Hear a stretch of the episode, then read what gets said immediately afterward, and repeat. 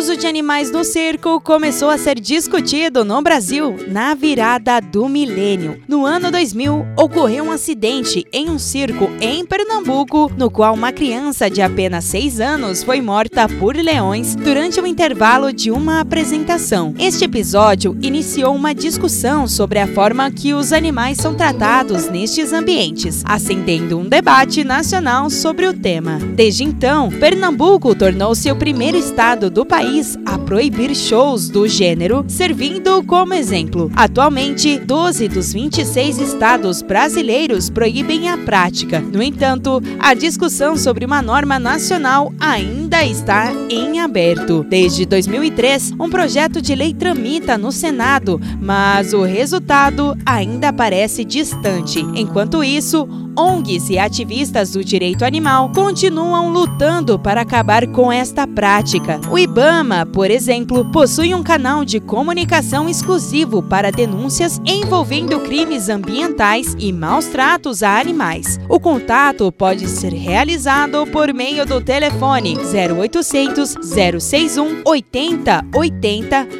ou pelo site do IBAMA, que possui um chat ao vivo. Lá é possível explicar o ocorrido e, caso haja violação do bem-estar ambiental, os órgãos competentes irão entrar em ação.